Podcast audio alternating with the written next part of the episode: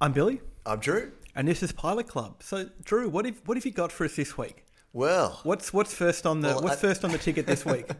first cab off the rank is Mm. Nice. Mm.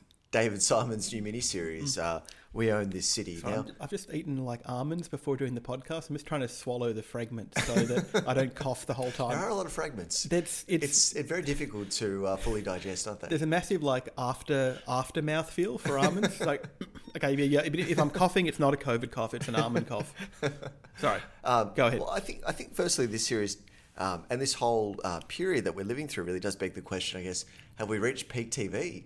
I mean, there's an incredible wealth of Mm. Series. whoa. an incredible wealth of series coming uh, down the pipeline now. I think Mm. we've chosen three new series um, premiering the last week, but I think we could have chosen uh, ten Mm. this week. So um, for whatever reason, we I think we are entering you know this period where we we are have a wealth of choice Mm. and. Um, not only a wealth of choice, but a wealth of choice from very well respected showrunners, well regarded books, and from well regarded streamers as well. And I wonder if it's just partly because the number of streamers just keeps on increasing. Like Hmm. I feel now, you know, like at least um, is it one of our shows, two of our shows this week. One of them's from Paramount Plus, Hmm. and quite a few of the upcoming big shows are on Paramount Plus. And add to that the Disney Plus content. And it's just, I wonder if it's just partly more streamers. Yeah, I think is that's having, right. Is having that impact. Yeah, I think that's right. And obviously, they're they're all competing, Mm. um, and these competitive pressures are driving them, I think, to create new content. So Mm. there's a bit of a content war and a bidding war, and I guess the beneficiary of that is the viewer to a certain extent because we get series from you know very well regarded showrunners whose shows perhaps were not you know huge commercial successes when they were first released and Mm. tend to be slow burn successes and this is certainly the case with David Simon and his Mm. you know very famous series The Wire um, Just you know, it reminds me, it's funny. uh, Have you ever seen? You've seen that, you know, tw- of course, you know that Twitter modern Seinfeld. Um, Yeah. For those who haven't seen it, it's a Twitter feed imagining, you know, Seinfeld episodes in the present, and part of the joke is that you know the original run of Seinfeld is so dependent on the particular place and time and technology. You know, endless jokes about answering machines, and there's a great, and they sometimes do little bits of dialogue, and there's a great one where the episode premise is. Uh, Elaine's boyfriend breaks up with her because she hasn't watched The Wire, Oh, and yeah. there's a little bit of dialogue, and Elaine, it's, Elaine's like, you know, how good can it be? And Jerry's like, oh, it's good. it's good, Elaine. Don't you worry about that. The Wire's good. Um, but I think you were just researching when The Wire was first released, and Mm. unbelievably, 2002. so this this new Yeah. series is coming 20 years after the start of The Wire. exactly. So you know, signifying, I guess, a, a pretty uh, you know major anniversary of The Wire. Mm. But I, because The Wire was such a slow burn success, I don't think I actually came to it until No. 2010, where it did feel equally topical as 2002. It's funny, isn't it? Because I mean, I came to it about 08, 09, but in my mind, it was contemporary with a lot of the stuff I was watching then. Like in my mind, The Wire and Breaking Bad are roughly contemporary. Yes. But of course, well, well, this this epitomises it, right? Like we're now at the 20th anniversary of The Wire, and yet Better Call Saul, the continuation of Breaking Bad, is only just finishing. So Yeah. they're they're a generation apart, and yet I know what you mean. Like in my mind, and it's interesting, isn't it? Like there's something about that, and about the way in which DVD culture worked at the time in Australia, at least. Often discovering these shows belatedly. I remember your story about you watched season three of The Wire, one disc out of order because Yes. the DVD architecture was so complex, Yes, yes, so absolutely confusing. right. Yes, Yeah, yeah. that's right. Yeah, I, I actually, um, I, I, I watched it out of sequence, and Mm. I was, I was somewhat confused, but I don't think any more, any more than you know Yep. the standard uh, response to a David Simon Yeah. series. You know, so You're like, well, this this is a particularly atmosphere-driven. see, was, it- was it the was it the, te- the it was the, second season. Oh, the dock season. The dock season. Okay, The right. dock season, That's yeah, that's probably a good one to do out of sequence, right? Yeah. It's the most. Yeah. It feels the most dissonant with what's come before. And interestingly, it, it took me really to the end of the series Yep. um, before I realised Yep. that I'd actually watched it out of sequence. That's an interesting one, isn't it? Because that in that second season of The Wire, not knowing much about it at the time, I had no sense that the stories were going to eventually link back. I thought each se- I thought it was going to be an anthology series, basically set in Baltimore. Yeah, I remember coming to The Wire and all I knew that it was very uh, acclaimed. I had no i- Mm. idea about the relationship from one uh, series to the next, and Mm. I was quite startled when obviously season two uh, opens on the docks and completely, you know, resituates the whole show, Uh. and characters who were central become peripheral, and vice versa. Mm. They get folded back into the texture. I mean, it's just funny. This is just taking me back to the. Remember that? In, I mean, I was just talking to some people today about how incredible House of Cards and Orange Is the New Black were because they were the first series I saw that you could stream the whole thing in one go. Mm. And just thinking back, you know, the, an earlier iteration of that, how incredible it was to have a DVD box set in your hands, Yes. and that cornucopia of episodes to kind of go through. Yes, and I think yeah, I think the Wire that was where how a lot of people consumed Mm. the Wire, and I think that's where the, the Wire took off when people could actually binge watch it on these big DVD box Mm. sets. And that does pose the question. I'm interested in learning what you think. Does David do David Simon shows work better watching episodically week by week Mm. or binging? So this is interesting, isn't it? I mean, I think maybe you have to differentiate there between the series series and the mini series. Mm. And you know, the shows that the mini series like The Corner, like Show Me a Hero, I think they're set up paradoxically, even though they're shorter, they're set up to watch week by week. Mm. Whereas the long form series, you kind of need to immersively binge in. And yet, this is a strange combination. Well, I guess it, in a way it is good. I mean, he's, he's done earlier series like The Corner about Baltimore that are limited series. But I mean, this is such a strange experience we own this city, isn't it? Because it's like it's like seeing The Wire. I mean, it's it's The Wire twenty years later. Yes. it's returning to The Wire twenty years later, but with only six or eight episodes I instead know. of five seasons. I know, and I think that's um, that's somewhat frustrating. Yep. Um, you know, paradoxically, the the um, the less of this, um, the you know, the more you want, you know, a, a big sprawling series in some ways. And the way this is set up, Mm. we own the city does gesture towards that very panoramic, Well, exactly, sprawling yep. canvas. And I was wondering how is he going to be able to to contain this and constrain this so that it makes sense narratively in just six episodes. Well, this is the issue, isn't it? I mean, it's although the I mean, take a show like Show Me a Hero, it follows a very clear trajectory about one character, one mm. politician. Whereas, you know, in this case, although we're dealing with Baltimore in only a six episode arc, the style. I mean, there are things about the style that are very different, but the the sprawl is not different. No. So it's weird watching this pilot. I had this kind of strange experience where I felt almost disincentivized to watch the rest of it just because, you know, you to invest in that kind of because a lot of the pilot is quite hard to follow at times. Oh, I think it's very hard to. It's, Oh, very, yeah. it's very dense. Like if, if you- I very think, and we'll, information dense. We'll get to this with Shining Girls too. I think we've got two pilots this week that are difficult to follow in different ways. Mm.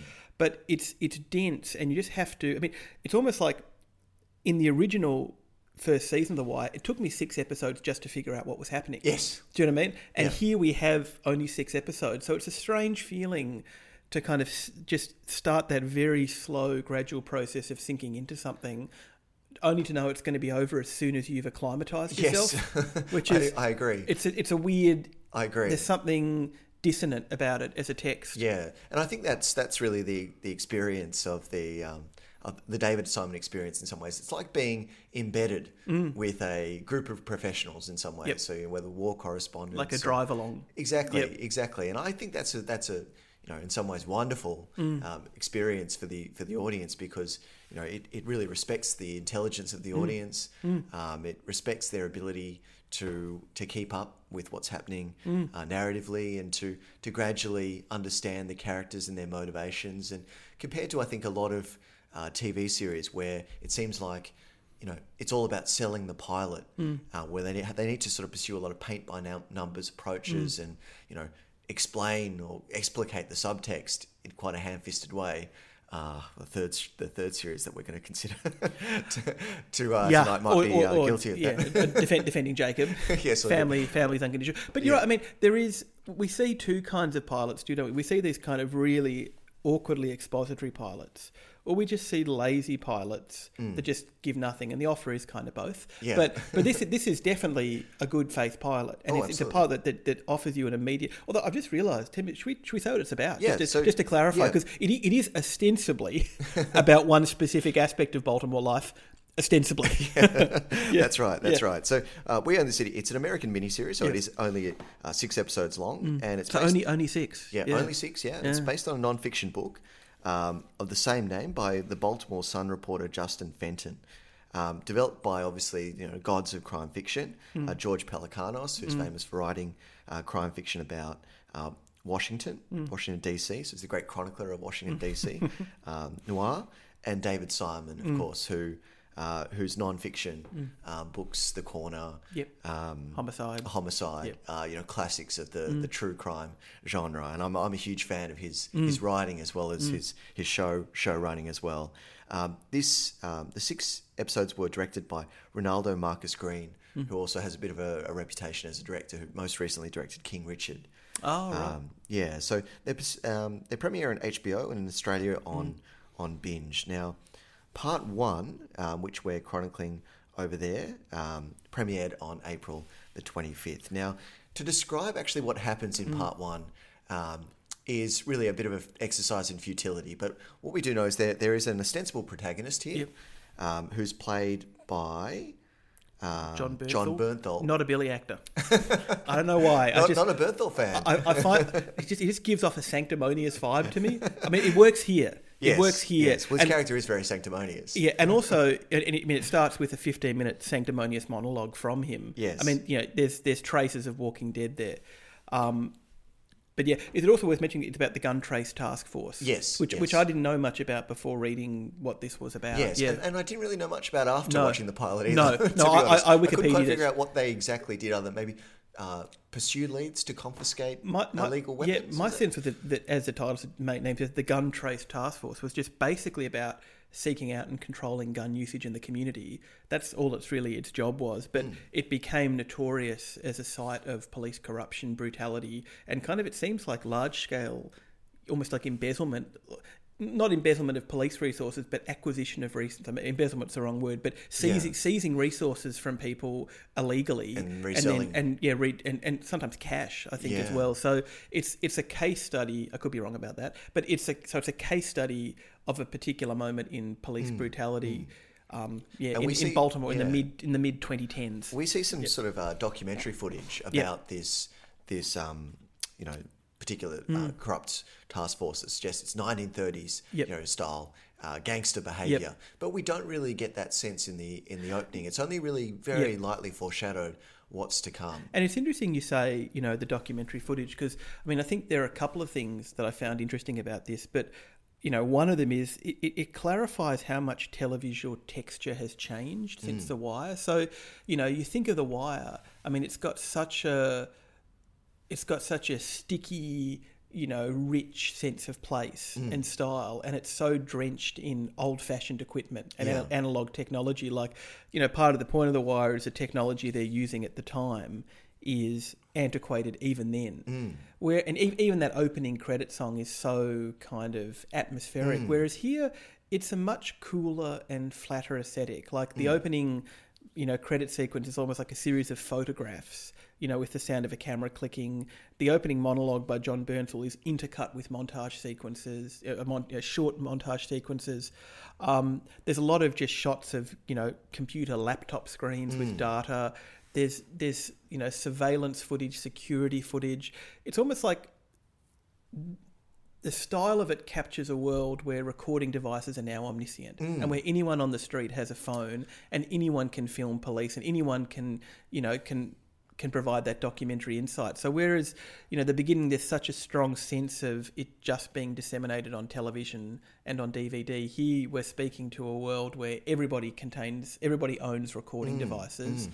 And there's a different kind of digital and especially because the wire was about omniscience Yes. there's a different threshold of omniscience Yeah. now, of digital omniscience. and a different momentum and exp- I guess that explains the slightly fractured Yes. quality of the narrative, the and often very shot. yes, yeah. very short images, Yeah. very short, flat images. yes, It doesn't have that same sense of visual depth. No. I think that the Wire has. no, yeah. no, and I think that's really interesting. I mean, it does capture something about, in some ways, the heightened visibility of policing. Yep. because we have all these disparate sources for Yep. for you know monitoring, Yes. recording, and rendering them accountable, but also at the same time that partial visibility that you get when things are you know ostensibly giving you complete transparency, but Yep. actually not because they're selective or partial in some way. I ways. think it's that to some. I can't remember who said it, but some French theorist. The idea of surveillance, surveillance Yeah. from below. yeah, It also feels. I mean, it's weird. Like it's set before Trump's election. yes, but it feels very post you know George Floyd like it feels very you know in like you know it, it starts with you know that that perennial David Simon topos the corner Yes. is now reimagined as a site of unjustified you know police stops Yes. and it's full of just moments of you know white on black police brutality captured through smartphones. It's just it's interesting because yeah, I know. I, so I'm just thinking it through to myself. Like The Wire is so much about that. What does it take to be omniscient? Mm. Those conditions have changed now that everyone has smartphones, and it Mm. changes the look of the show as well, Yeah. and and the the, the style of the show Yeah. as well. Yeah, And I, I think it's it's quite interesting. So we, we it Mm. seems to trace a couple of you know, disparate threads that don't quite yet hang together. Mm. Um, obviously, Jon Bernthal and his um, you know Trace Task Force are obviously you know foreshadowed to be the, the central part of this. But then we they're also uh, following two police officers who were operating in the in the Baltimore or Maryland Mm. Yep, County. yep. Um, and that that plot again is not being quite woven into the overall um, tapestry of this of Yes. this pilot.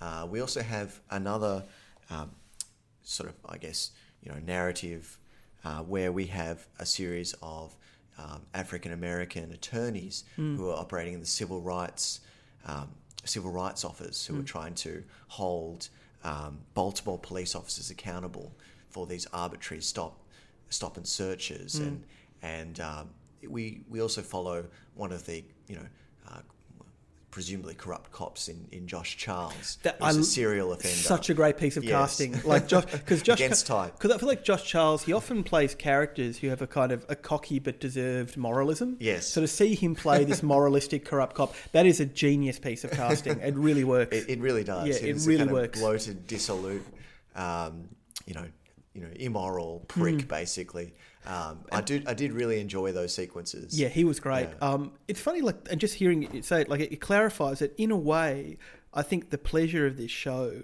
will not lie in any one subplot, but the movement between them. Like, Hmm.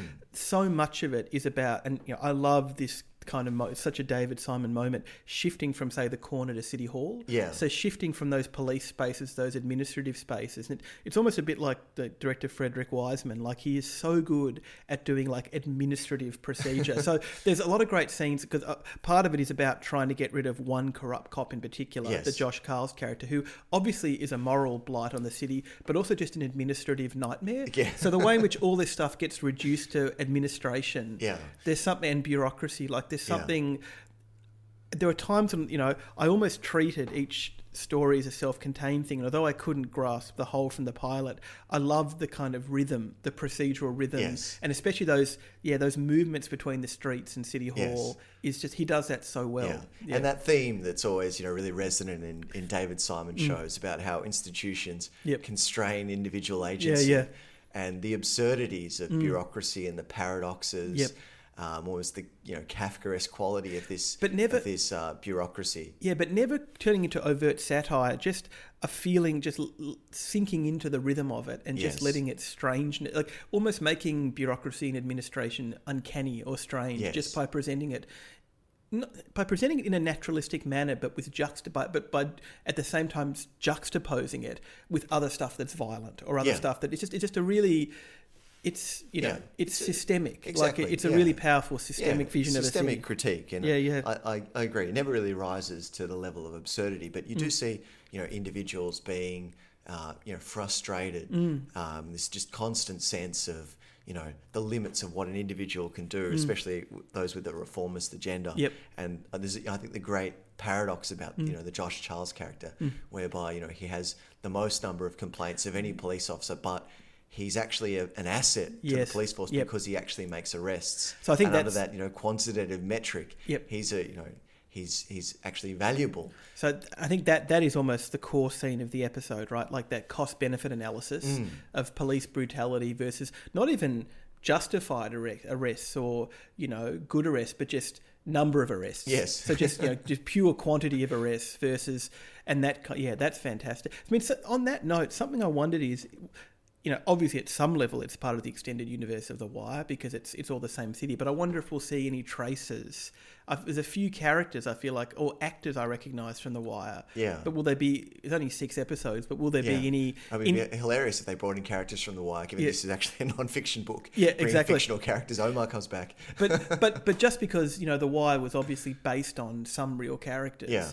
So or Homicide, like will there will there be residues of the Wire? I mean, there's obviously residues of The Wire style wise, Yeah. will there be residues of The Wire in terms of characterization, Yeah. in terms of figures that you see? I'm interested in. Yeah, I mean, it is very interesting Mm. just to return to Baltimore 20 years later and see, you know, the rot is even more is even more systematic. And we live, you know, we live at a time too where, you know, especially television about social justice issues can often be very heavy-handed. Yes. Um, and I just think that there is there there is something I really love about a pilot like this, which is obviously deeply invested in these issues of identity and class, but the way it takes us into it is through this immersive textural Definitely. evocation of the entire world in which it's happening. Like it's Yeah. it's just it's more it's more interesting, it's more engaging, it's more complex, and it's just it's more televisual. Mm. Yeah. So I, I think There's it's something, you know, quintessentially televisual about any sort of procedural. Yeah, and I to, agree. Mm. to address these these big hot button issues through this this this genre is particularly effective. And that documentary style, you know, fly on the wall Mm. uh, realism um, is you know is you know. You know, it's, it achieves verisimilitude. It, it engages us, Mm. and and it, it, it does mitigate against that that kind of heavy-handed moralism that Yep. does sink, I think, a lot of a lot of shows that Mm. deal with these similar issues. So look, I mean, I, I, I felt a lot of feelings watching this. Like I was, you know, I felt kind of sobered in a way by how much. I mean, obviously the content is sobering, but sobered in a way by how much has changed in twenty years of television mm. and how. It's funny. I was talking to some people the other day who said that they love early two thousands and mid two thousands television because they love the sheen of it and they love the kind of the, the granularity of it. None of that is here in this. No. This is this is as crisp as can be, and it made me realise how much I love that texture. So there's something I felt almost elegiac for The Wire after watching this. Right? And, did you like? Did you like this? Uh, so yes, I. So yes, I mean, at one level I loved it, but another level I feel frustrated because you know maybe it also clarifies that the viewing habits around a show like The Wire have changed. Like 20 years ago, this is like we said, these are the first six episodes you watch to get mm. into it, mm. and but now the first six episodes are all there is. Mm. So I feel. I mean, I, I will obviously I'll watch it all, but I feel conflicted about it. I feel strangely tortured by it, Yeah. even though I really thought I, I loved it. Yeah, Yep. yeah, I, I, I agree. So for a pilot that you know was just so difficult to follow narratively, it does make you feel slightly frustrated that again, uh, by the time you actually mm. clue on to what's happening and who the main characters are, it's over. And you know, not to be you know, oh, things were better in my day, but just maybe a tiny sneaking suspicion that will a, sh- could a show like The Wire be made again? Do you know what I mean? Mm. Like, are we ha- have we part or just an awareness that that particular iteration of quality television of the sprawling novelistic DVD set is now very much a thing of the past. So I mm. feel I feel a melancholy. I feel a melancholy, a bittersweet melancholy watching this, even though I really. Really liked it, and partly because I thought it mm. was a real return to form in terms of the Yeah, subject matter The subject style. matter is, is great. I mean, is this is this like you know seeing Yeah. you know a great novelist Yep. return with a short story collection? Yeah, that's it. exactly, exactly. That's exactly what it is. And you know, just seeing him back in Baltimore too. I mean, you know, I don't know, like, you know, Baltimore to David Simon is like De Niro to Scorsese. Do you know what I mean? Yeah. Like it's it's his it's his muse. It's his. Do you know what I mean? So yeah. actually. No. Oh wait, wait, yeah, yeah, yeah, yeah, yeah, yeah, yeah. No, no, I, I, I, thought Oh. for a moment I thought I said Pacino because Pacino had not been any. But yeah, yeah, De Niro. It's like it's, it's like Baltimore is his the actor he communes with Yeah. and the space he communes with. So, Yeah. look, Yeah. I'm, I'm I'm an in, but it's there's a melancholy and a bittersweet quality to it. Yeah, I, I agree. I agree. I'm, but I'm almost certainly into. Yep, me too. Okay, so now from one somewhat opaque pilot uh, to the next. Oh, yeah. Um, the the next show this week is Shining Girls, and this is the show I think that has stayed with me most this week. So let me, Right. let me talk through what it's about, Right. and my initial impressions. Got your shine on. I got my shine on. I got my shine on. So it's um it's based on a novel by Lauren Beukes, a 2013 novel. Yeah, you Beukes fan? Oh, I've, I'm, I'm yeah, I'm Team Beukes. Um, what's your favourite? Uh, what else do you like by Lauren Beukes? Um, I do like her South African set series of short sci-fi comics. No, this is the only thing she's ever written. I've, I've got no idea. I've got, we, we don't research as much as we should. Um, so let me kind of talk through how it presents itself. So the series opens with a prologue in which a young woman, a young girl, 78 years old, is playing on a, on a stoop in New York on a, on a brown, in front of a brownstone. A guy who we later learn is called Harper Curtis, played by Jamie Bell, comes up and acts in a creepy way. Asks her to play with him, kills a bee. We jump to the present where Elisabeth Moss plays a character called Kirby Mazrachi, who appears to be the same woman who suffered this trauma. She's living in what what appears to be New York City, and from the is beginning, it Chicago? Oh, it's at Chicago. Of course, of course, the L. Of course, Yeah. at Chicago. Um, and she seems to experience time lapses or Mm. disruptions in temporality that see her mistaking places for other places and people for other people. And she becomes involved indirectly in the case of another person who's been, you know, targeted and killed by what appears to be the same man who hasn't aged. Mm. So, what emerges from that is that it seems to be a, a serial killer who is involved in time travel in some way or who bends time around him. Now, this is a, a series I, I started it for the first 20 minutes. I was really disengaged. I had no idea what was happening, even though I love Elisabeth Moss and I found it flat. But over time, after watching it, I sunk into it and it's continued to resonate with me Kind of like Kirby. after watching it. Exactly, exactly. Um, I think what I loved about it is that it's a period piece and a homage to a particular kind of film that I love. So, various hints I think make it clear that this is set in some version of the late nineties. Well, I think there's a there's a little title card that Yeah. has I think 1965 and then 1992. 1992. Okay. Yeah. But then again, there's no title card that indicates whether we've jumped forward. To Yeah, the present. that's my sense. That's, thi- that's what's I think particularly uh, confusing, disorienting. Yeah. So my sense is, in terms of affect or mood, then I associate this series with a particular kind of cinema that became really prominent in the late '90s, on the verge of the millennium, and th- these were films, especially American films, that suggested the emergence and the kind of convergence of a new world order. So, a world beneath the world that we know emerging gradually in mysterious ways, but also all different parts of our world starting to converge in ways we couldn't quite grasp. Mm. And I think these films are often about digital technology. So, films I put in that category are films like The Matrix, mm-hmm. Pi, mm-hmm. Blade, all films which suggest, yes, something emerging, something converging, and both of them associated with digital technology. And I associate these kind of films with a kind of ambience or a hmm. prescience or a hush hmm. around the edges of the action. And I feel like this series is very much about that moment or a homage to that moment.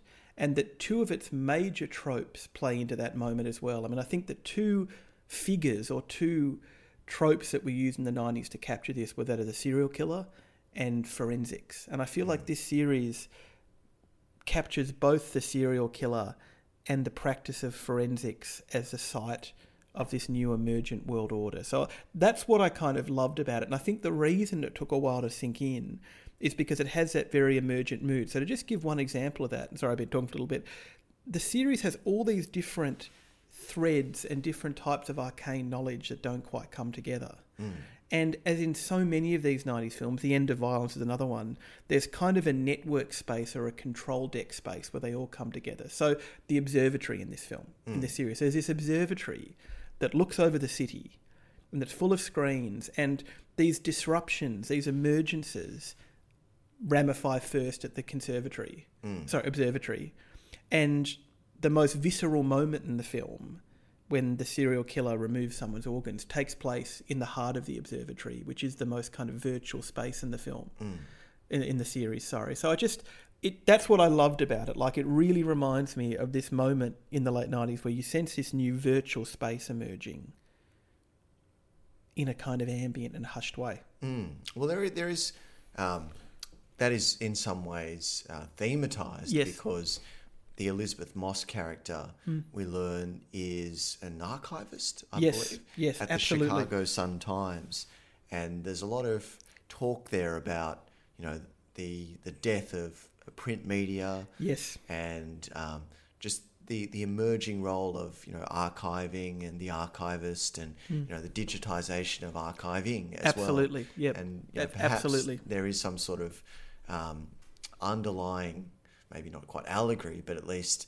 at least idea or motif of this serial killer as somehow being able to to move through archives or the Hmm. archive space um, in some ways. And so you think of someone like something like Seven, right, where you have this this kind of this claustrophobic, shrouded kind of city, and the serial killer's final gesture is to propel them out of the city to the kind of the power lines and the power grid that, that networks it all. Yeah. It's like that serial killer is this figure of mystical emergence and convergence. Yeah. I feel like the serial killer plays a, a similar role here. And similarly with forensics. So I feel like there's this fascination in the 90s, I think, with forensics that reflects this idea of, of the virtual body. So in this in this series, whenever the body becomes forensically dissected, this virtuality is laid over the top of it. So there's a fantastic scene where Elisabeth Moss, a doctor, examines. Uh, it turns out that the serial killer made an incision into Elisabeth Moss' body and re- re-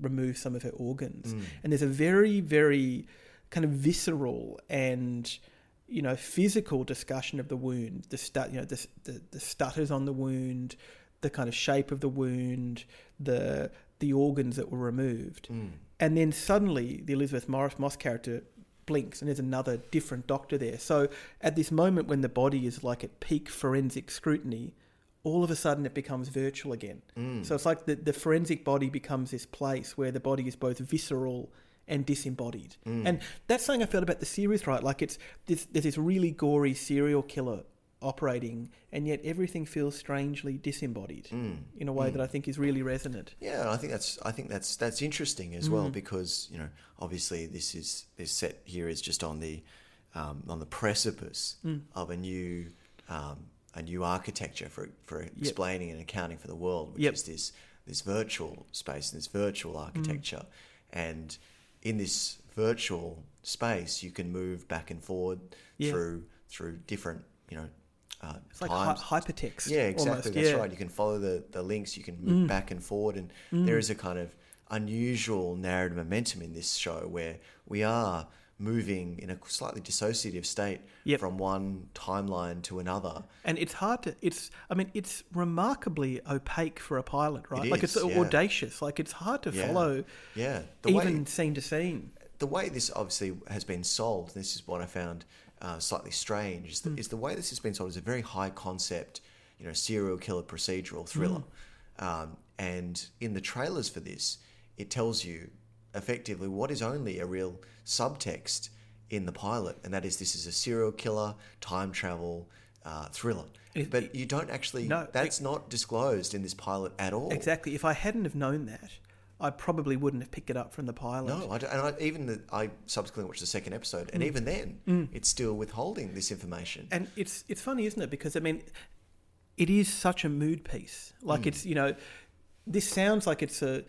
I know we- it sounds like it, it would be an issue with the show, and yet it's the mood is so intriguing, and this, the transitions are so intriguing. I mean, what you say about like a new kind of architecture, you know, the, the hub. I mean, I'm thinking again of you know, the end of violence, this Wim Wenders film, where there's all this stuff that happens with Andie MacDowell and Bill Pullman, but Gabriel Byrne plays, uh, if I recall correctly, a character who has an experimental, like you know, observatory uh, like in LA who sees it all. And it's like that here, like it all revolves around the observatory. But in terms of that architecture, a lot of it revolves around the display room in the observatory with the mm. giant semicircular ceiling. Mm. And that to me, it feels like a limit space of 90s mm. media, like it's like a theme park ride Yeah. or IMAX. Like there's like this spectacular architecture that is, is the limit of how, how people can imagine connectedness yeah, but the serial killer and the forensically examined body are the next threshold. I think at one point they describe the serial killer as everyone, no one, everywhere, all the time. So it's just like,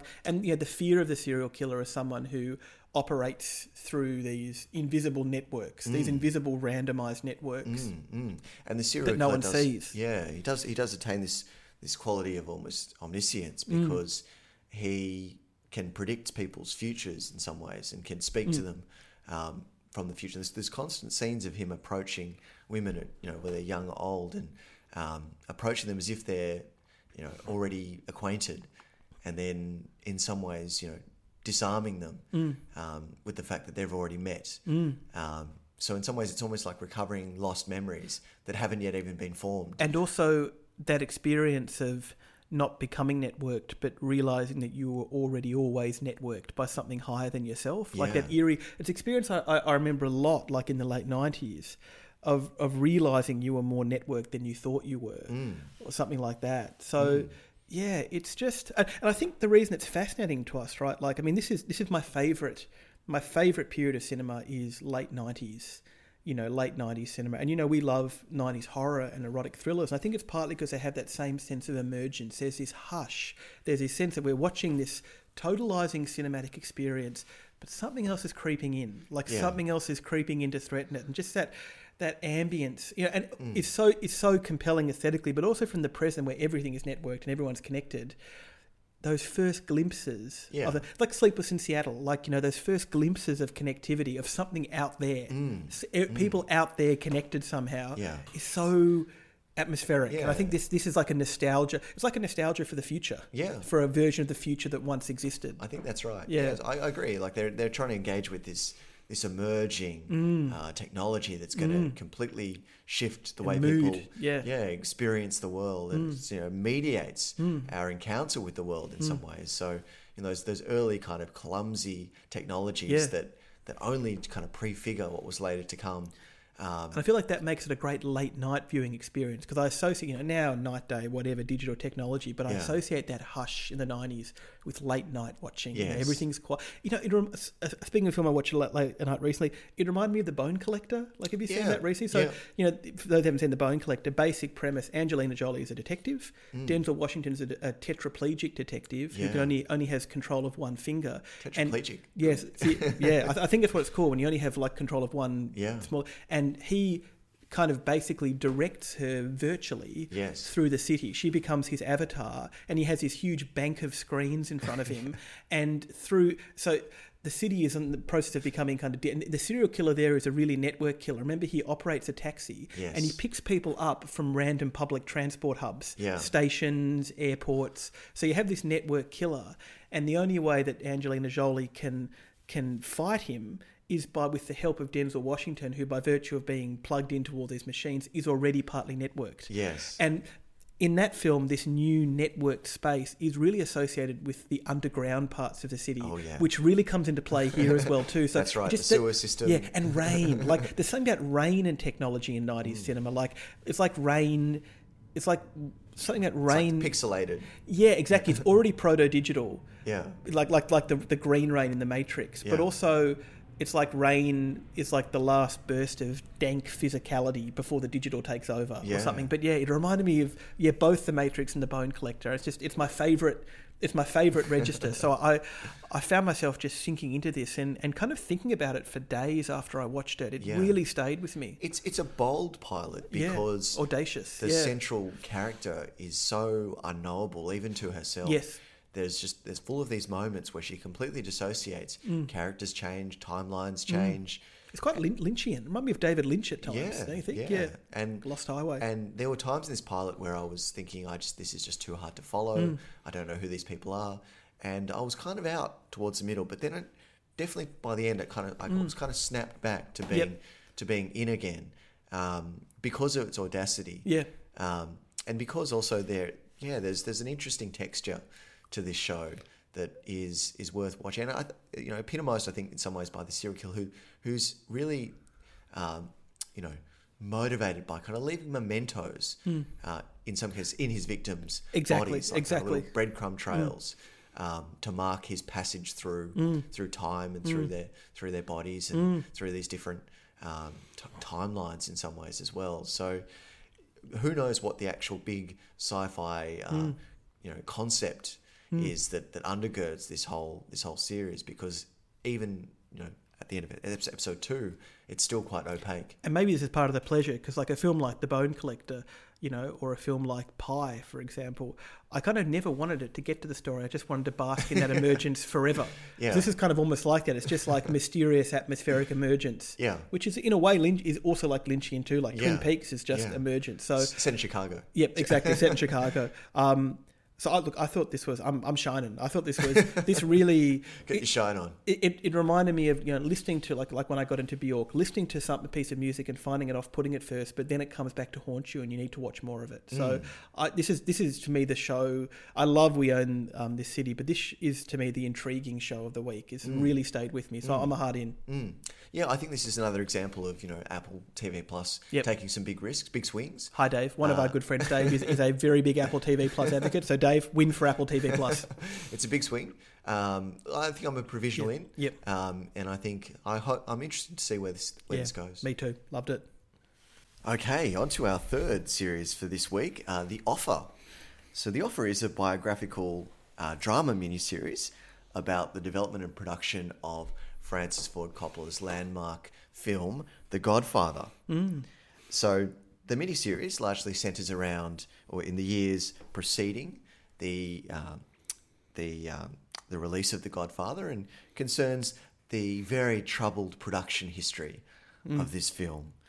Now, what was quite interesting about about this series was I uh, coincidentally was reading a, a book about the making of The Godfather fairly recently called uh, "Leave the Gun, Take the Cannoli," and um, was really astounded by the shenanigans that were going on um, on the set here, um, the incredible conflict, the the massive um, you know collision of egos that occurred here, and also the very real involvement and appeasement of the mob and mob bosses in in uh, New York and, and LA. And I think uh, Was the Frank Sinatra stuff true that he was displeased by it? yes, Wow, okay. yes, and the the, the conflicts. There's, um, there's a great scene here where Frank Sinatra confronts Mario Puzo in a restaurant and says how much he hates the idea of it. So that that's real. That Yeah. happened. Wow. Yeah. So the backstory um, behind all the, all the characters, Hmm. um, you know, all the all the main um, you know characters in, in this in this real story are pretty incredible. So Hmm. the backstory of Mario Mario Puzo, who um, was effectively you know a, strugg- a struggling and maybe even failing Hmm. author who was severely in debt um, before he effectively had you know he was resorting to to ghostwriting Hmm. um, you know pot boilers for you know for crime magazines just to, to pay the bills he was a you know chronic gambler um, And that, that, that was something overeater I had no idea. Like, I mean, I, I had no idea. So, one thing I'll say about this show is that a lot of the information is interesting. Um, and I, I had no idea that Mario Puzo had styled himself as a serious writer and that he, before The Godfather, and even written like some children's books, I think, Yeah. and only wrote The Godfather, wrote it very um, grudgingly. You know, because he didn't want to exploit Italian American heritage like that, and considered it really just like a hack exercise to make money. Yeah, yeah. So he was paying the bills. So I yeah. think this. I think obviously with the novel, you know, combined his you know more serious literary ambition with this kind of Sure. flair flair that he got from Sure, from yeah. writing a lot of Yeah. uh, genre fiction. Yeah. But I, have you read The Godfather? I never have. I no, haven't either. no. Uh, but apparently, it is it is actually quite schlocky Mm. in some in some respects. So it's full of sex every few pages, violence, and, Mm. and a deliberate strategy to keep the the viewer engaged. It's funny, isn't it, to think that a that a novel which is so obviously written in a mercenary way Mm. gave way to what's considered one of the greatest masterpieces of American cinema. Yeah, Yeah. that's right. Mm. That's right. And and you know, obviously, a lot of the um, the pilot here does concern the big uh, you know conflict of Mm. egos between uh, Robert Evans, who was the head of Mm-hmm. Paramount, Paramount Pictures, Mm. uh, his boss Charlie Bluhdorn, who was a, an Eastern European immigrant who who struck it rich. Mm. Um, I think with uh, pursuing some uh, disparate business interests before he got involved in Hollywood because Mm. he wanted the you know the glamour and, and the glitz and and Francis Ford Coppola, you know, the auteurist director who was uh, effectively demanded a lot of creative control over this. And, and that, that, that bit was really interesting too, just because they, you know, recently, um, my partner Kyle and I watched all of Francis Ford Coppola's films or rewatched chronologically, and I, I think the last one before The Godfather is The Rain People, Mm. and it's such a big jump from that to The Godfather. I guess he wrote Patton in between, but it's such it's such a big jump. I, I remember wondering, like, you know, what, what happened in between those films?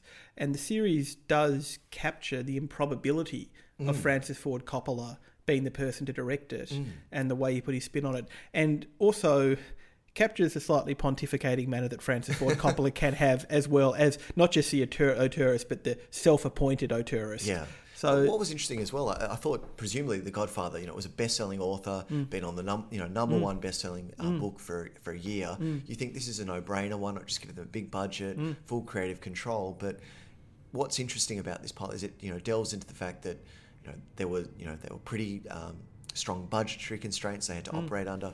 There had been the last uh, you know three or four gangster pictures had been big flops. Mm. Um, a lot of the, the main cast here were really unknowns, Mm. and even someone like Francis Ford Coppola didn't really have a big filmography No. or reputation No. before this was made. So And it is, and, and just to kind of put that another way, interesting, you know, for a, a film that's as canonical as The Godfather, you know, especially part one and two, in which films that canonical often seem to have arrived just fully formed. Yeah. So to hear about all the contingencies and weird chance stuff that happened in the background, right down to considering other actors like Robert Redford for the role. I mean, that you know, that's interesting to hear about that. Yeah. And just to yeah, just to see how messy things Yeah. were behind the scenes. And it's that expression, you know, success has many fathers, failure Yeah. has none. yeah, exactly. And I think when this did become a success, Mm. all the different uh, players claimed to Yep. have really written Yep. this this text in some ways. And it's interesting too because I mean, one of the things I mean, so we're we're talking at the moment about information that I found interesting. we'll come back to the pilot itself in a moment, but um, you know, one of the things that's a bit hard to judge about this pilot, even though I did judge it, um, is that you know you don't see much about the shooting of it. No. and I, I, it's interesting because I wonder if this this will become to the Godfather or what it's going for. Is it, it wants to stand in relation to the Godfather, a bit like Hearts of Darkness stands in relation to Apocalypse Now. Like I I can see the this framing because for those who haven't seen Hearts of Darkness, it's a documentary by Eleanor Coppola about Francis Ford Coppola making Apocalypse Now, and it's you know it's a remarkable documentary about him. You know, like you know, um, Martin Sheen getting a heart attack, you know, renting helicopters from the Philippine government. It, you know, it basically presents the filming of Apocalypse Now as almost killing Francis Ford Coppola. And I wonder whether this is going to go for a similar thing to kind of present The Godfather as actually an equally equally heroic labour I think so. from Coppola as well. That's, I it's, think so. it's that level. So it's it's interesting, and that's that stuff you don't get much of a sense of from this first episode. I, I imagine the series picks up once we get into the actual filming yeah. of it. Yeah. Um, there's, there's an enormous amount of um, archival material around Yep. the making of The Yes. Godfather, really detailed shooting diaries, Yep. um, lots of different um, you know diary accounts from those who were Yep. the major players here. I think one of the curious decisions Mm. in this um, series is who they make their protagonist slash hero. Mm. So they decide to to center this this series around one of the producers, Al Ruddy, played by Miles, Miles Teller, Mm. and they really lionize him as being in effect Mm. the um, the unknown hero behind you know who shepherded this particular film, Mm. um, you know this this idea, this novel, um, into the fully fledged you know canonical classic that it's considered today, and I. I I believe that is pretty ahistorical. and and I, First point. And I wonder if this, you know, and look, I have to be honest with you. Although I found the story interesting, I actually really disliked this pilot as a pilot. And I wonder if there is part of the same issue here that we saw with something like Gaslit, where I felt like there was a lot of, at times, turgid historical texture in search of a protagonist Yeah. or in search of a story, which I thought was kind of ironic, given that there were obviously so many charismatic figures and players. I mean, I'll be honest with you. I was, I was. It rubbed me up the wrong way that it was an hour and four minutes to begin with. yeah, it is. Like, like it's a very long. like whenever a pilot is over, like I feel like I feel like no pilot has any business being over an hour, let alone this one. Especially when it's four minutes. I mean, even if it's one minute, even one minute over an it's hour, gesture of bad faith. Rubs me up the wrong Make way. it effectively a feature length movie. Yeah, um, exactly. is is as gesture of and it's just faith. messy. And I mean, like I thought, I felt Mick. Like, well, I didn't feel Mick because I didn't like it, but the story is so interesting. So I went and read about it afterwards. But I just felt like it got to me. It got the hammiest kind of again, just like generic seventies period piece. A kind of same same as Gaslit without without.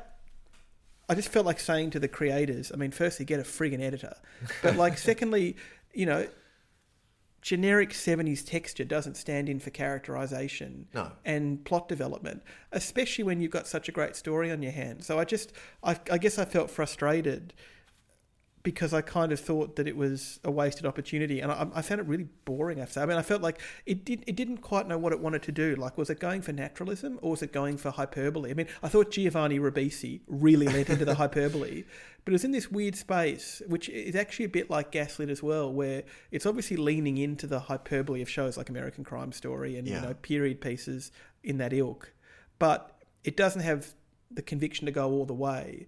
But it, it isn't content with naturalism either. So it's in this weird, slightly parodic, slightly buffoonish space Yeah. that's neither fish nor fowl that I just found a bit, a bit boring and a bit turgid. I have to say. Well, I think the length can partly be accounted for the fact that they they wanted to really jump ahead in some ways to really Sure. um, capture the audience's attention in relation to the real involvement of the mob Yep. in this story, and I, that that did not really come in No. till later on. That and that I thought and that's Um, it's interesting because that bit I didn't know was true, but that felt like the most fictionalized part of it. Yeah. or at least at least integrated. Yeah, no, I know what you mean. Yeah. Like they, they don't want to spend too much Yeah. time on the series before we get to the making of it. Yes, and there's, there's there's some elements here which I've read about which are just very ahistorical. Yep. So it centers on Al Ruddy, who who really uh, before working, you know, um, in Hollywood was a was a programmer at the Rand Mm-hmm. Corporation, but then made his reputation um, through pitching.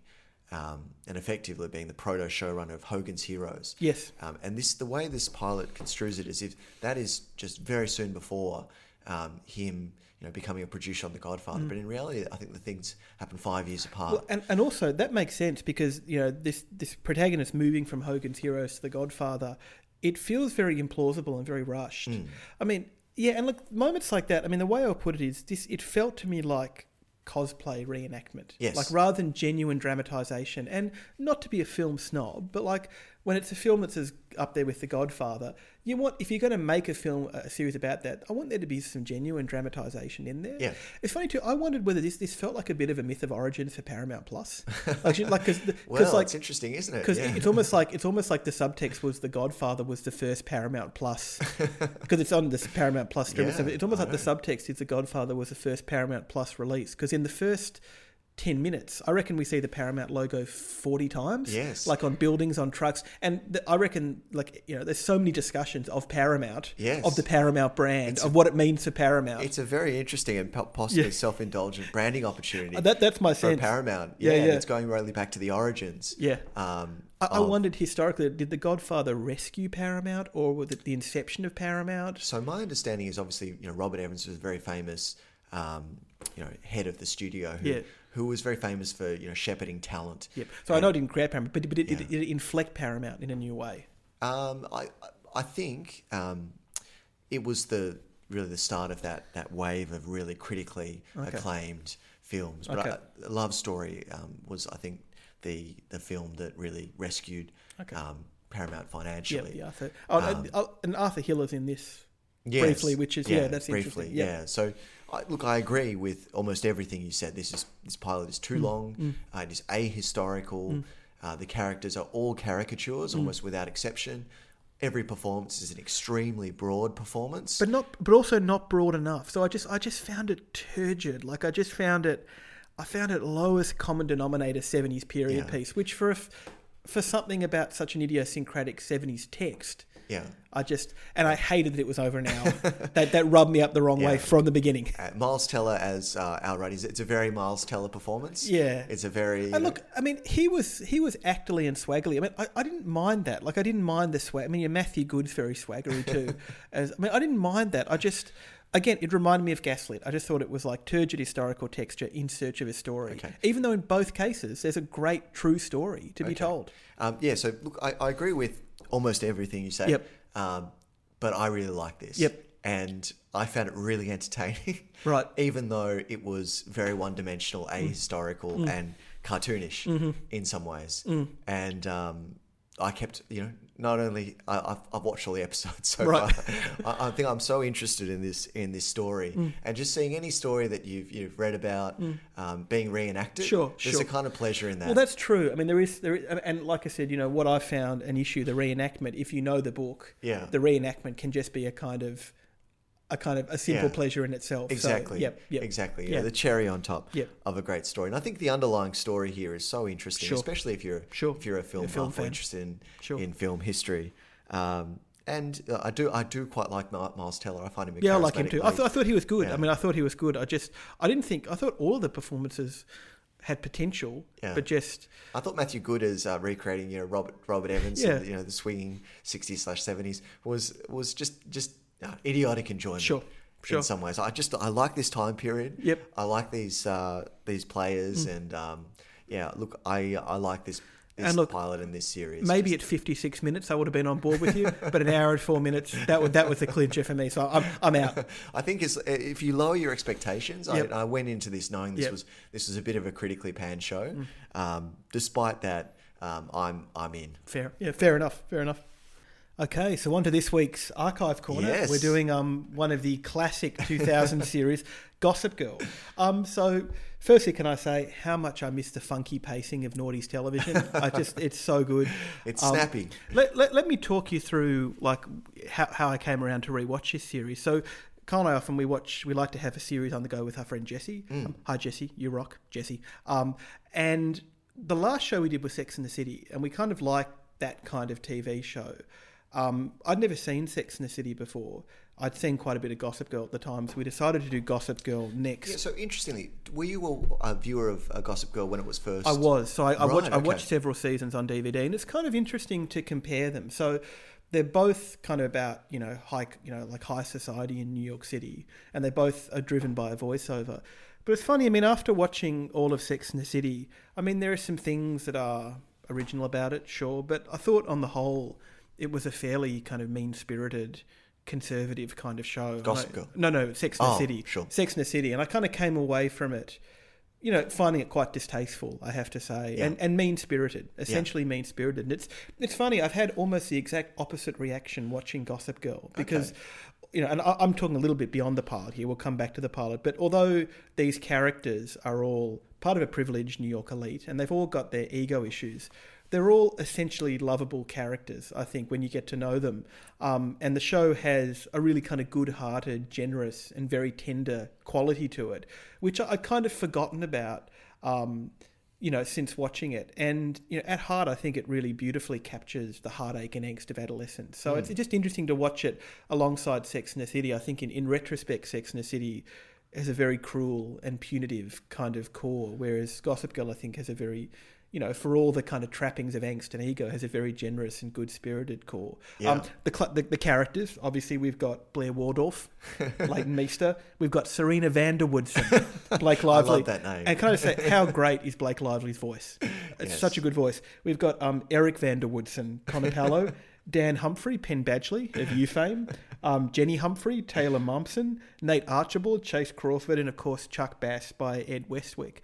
And so it's about the you know the basic premise of the pilot is that Serena has returned to New York. They all they all go to an exclusive. They're all members of the New York aristocracy. Yeah. Um, apparently, the Humphreys are poor because they live in Brooklyn in a giant open plan apartment. I, lo- I love how Brooklyn is slumming it in Yeah. in um the- in Gossip Girl. And the father's a real failure because Oh, his band, yeah, yeah. his band is all washed up, despite the fact they're in the Rolling Stone, you know, most underrated Well, uh, bands of the 1990s. this My is God. something else. I feel like the show What's the bar of success here? because it came out in 2007, the show is very keen to differentiate itself from the 90s and from the parents' generation, partly because all the um, all the adolescents look 25 and the parents look 30. Yes, the So they- parents are really young. the here. parents are really young. They're very anxious. And also, you know, Serena goes out with Dan, and Serena's mother strikes up an old romance with Dan's father. So they need to keep the generations separate. So they keep on periodizing the 90s. when the so father show showed up, I was like, oh, okay, that's our protagonist. That's- and I was like, he was the father. that's the that's the brother. Um, so there, there's that there's that the the father is introduced. I forget his name. Dan and Jenny's father is introduced um, by way of a Rolling Stone cover article about the ten best forgotten bands from the nineties. and there's also a moment where someone, I think um, Serena's mother mentions something about Nine Inch Nails, and Dan's father says, "Oh no," he mentions Nine Inch Nails, Yeah. and she says, "Let's not bring up stuff from decades ago." Now this is 2007. Nine Inch Nails. new world. But also Nine Inch Nails is not decades ago. True, It's like ten true. years ago, and it, and they're still current. So there's this, there is this very, very um, almost an anxiety about differentiating the noughties from the nineties in the series. Um, but yeah, but I love how I love how being poor means living in, Yes. you know, living in like an open plan, exposed brick Brooklyn apartment with a father who used to be a rock star. So Serena. Um, so yeah, so Serena comes back from so yeah, it all takes place in the aristocratic world of New York high society. They all go to a really fancy school. Um, you know, the parents trust funds, upper echelons of wealth, and the kind of driving force of the narrative is Serena comes back from a mysterious year away. Mm. She tells people she's been at boarding school, but it's clearly some something else. Yeah. And I also love the way that she's come all the way from Connecticut. so Connecticut is massively, massively remote. So Mm. that's what sets it in play. And She's really repudiated, but I can't quite figure out why. Why Yeah. she's ostracized yeah, so, exactly. So, so much. well, I think the reason um, is well. Oh, okay, okay, we come to- we we come, come to well, the, that. well, the reason is because she hasn't been in contact with Blair, and Blair's father has left her mother. So, um, look, I mean, I, I just think it captures that breathless romance of adolescence so well. There's, it's you know, fantastic musical score, fanta- like just great at orchestrating interlocking gazes and montage sequences. There's a great moment when uh, Blair, Serena, and Nate all see each other, all lock eyes together at the first time as Justin Timberlake's "What Goes Around" starts playing. So it's like a perfect, Yeah. a perfect kind of just noughties moment.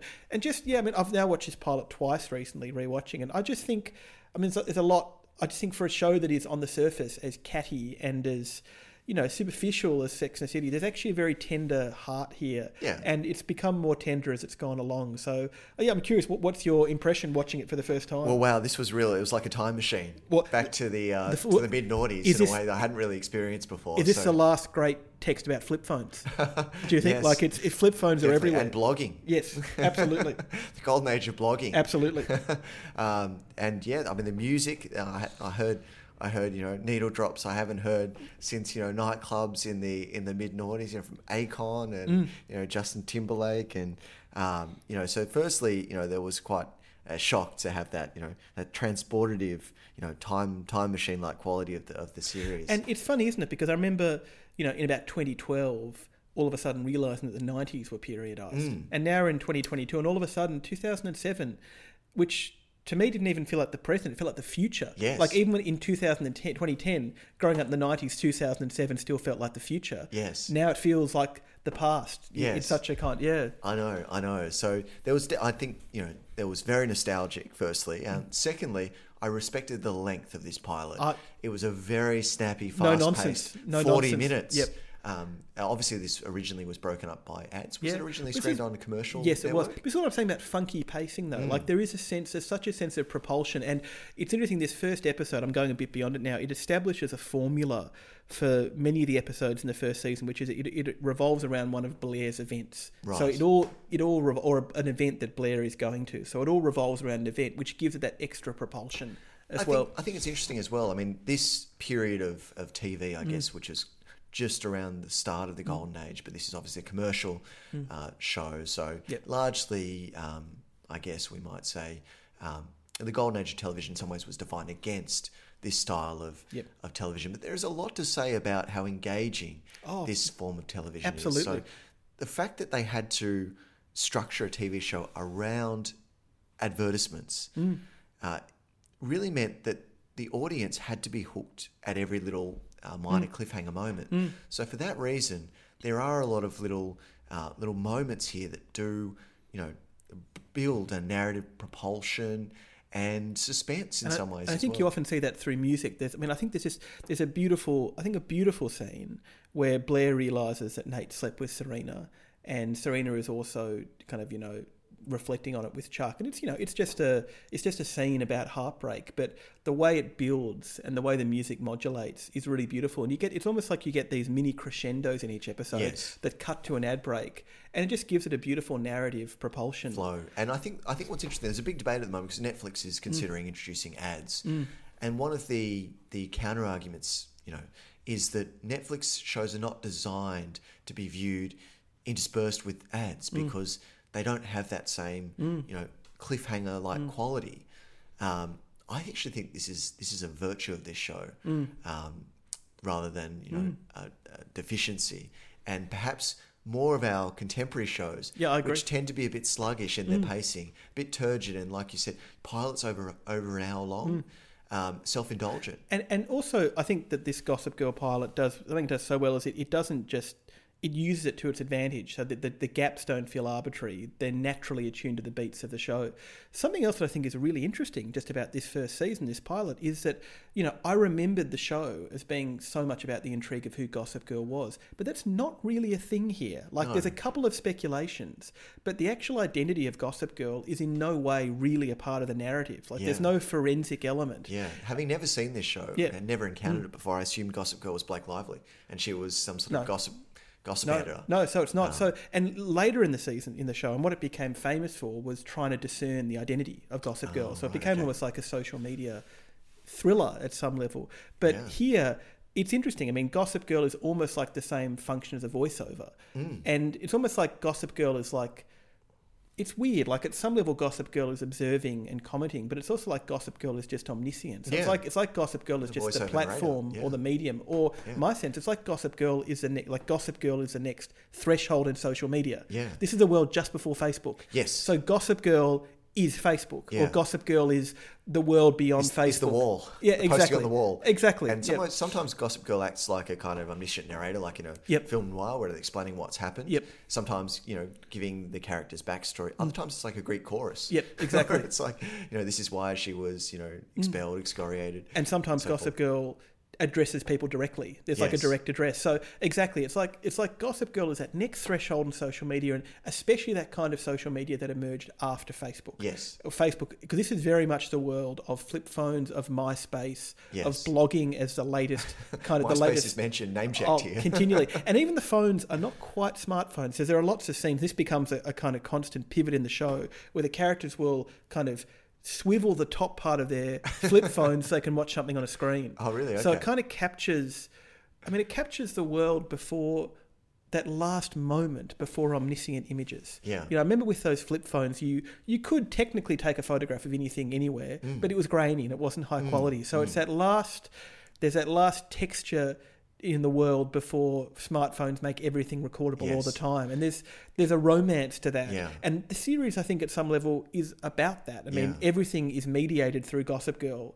She's almost like a medium or a form of media here, Yeah. rather than a person. What, what I learned recently as well is that the the absolute apex of the gossip media and the the um, you know mass Mm. me, um, mass markets for these sort of gossipy magazines was the noughties, And and that seems rather incredible given how quickly they became obsolescent. And same thing, you know, I, I remember I read that the video store had its most remunerative year in 2007 Mm. globally, the same year as this. So we're in that space which I feel so nostalgic for, Mm. where we have social media, but we also have those old analog spaces and experiences, and it's such it's such a precious nexus, Yes. which this show captures so well. And I think one way the show captures it is like, although there's all this stuff happening on through Gossip Girl on phones. There's such a soulful and exploratory sense of space. Mm. So so much of the show is characters just walking through New York. Mm. It's very peripatetic, moving from parties to parties.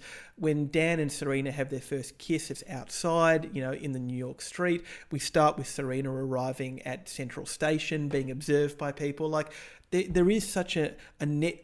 It's like it's like New York is networked, but still operates in physical space. You know, like so the network Grand is Central Station Yes. plays such a significant role in this yeah, pilot, doesn't it? and those network gazes, those wonderful, beautiful moments when you have all the different players looking at each other, you know, Mm. in interlocking ways. And again, I know this is going a bit beyond the pilot, but I'm, you know, I'm surprised. So I associate Gossip Girl with shows like Dirty, uh, Pretty Little Liars, Revenge, both of which I've given a go again recently, and they're both kind of dark, you know, dystopian.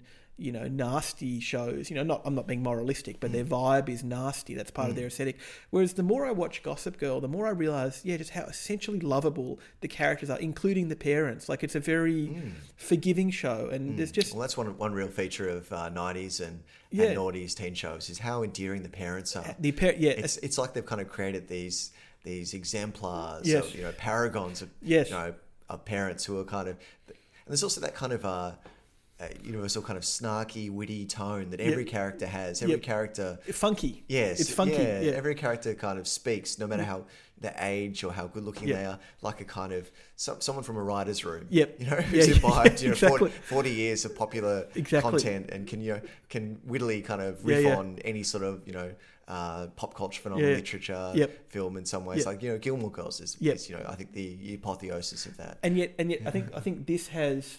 I agree, but also like whereas Gilmore Girls will say West Wing, take that to a kind of extreme. Yeah. This just has that really nice element where it's kind of it's leavened by genuine angst and genuine pathos. Yeah, and one thing, one major concern I had about this was that popular people are generally not that interesting. Well, this is the thing. Yeah. Yeah, but Blake Lively is a kind of self-hating popular person Yep. in some ways in this show. Yep. she has a real kind, a kindness and Yep. kind of um, comfort to the Mm. way she presents and voices a kind of real serenity to her And persona. I mean, her voice is just amazing. Yes. Like the voice Yeah. is incredible. Yeah, Um, I'd, I'd seen images of these characters Mm. as well, but all assumed that they were all just kind of you know mean spirited, popular, yeah, Yeah. Uh, popular cultures. But the Penn Bad- Badgley character, who's not popular, Yeah. who's the social outcast, for no real reason, given he's charismatic, good looking. You know, yeah, like, and he seems to go to the same rich school as everyone else. yeah, exactly, Yeah, yeah. exactly right. His dad is like an awesome, like Yeah. Mm. you know, rocker and so forth. Um, but he's he's endearing because Yeah. he's the outsider. He's character. great. He's great, Um, and it's it's fun fun to watch it after you because in you, you know, he plays a sociopath, but he's essentially very likable. Yeah. So it's kind of fun to see him in a role where you actually can like him.